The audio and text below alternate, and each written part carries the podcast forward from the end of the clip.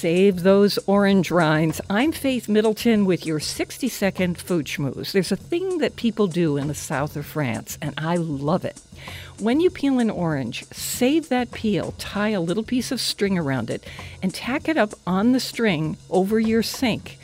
Let it dry until it's brittle, and then grate it. Grate it into something. A beef stew, a cup of tea, on top of ice cream, cocktails. You can do the same thing with lemon peels, and you feel a little bit like you're in the south of France. You can do it any time of year. This tip and our curated food, wine, and cocktail recommendations are waiting to make you happy at food schmooze dot org.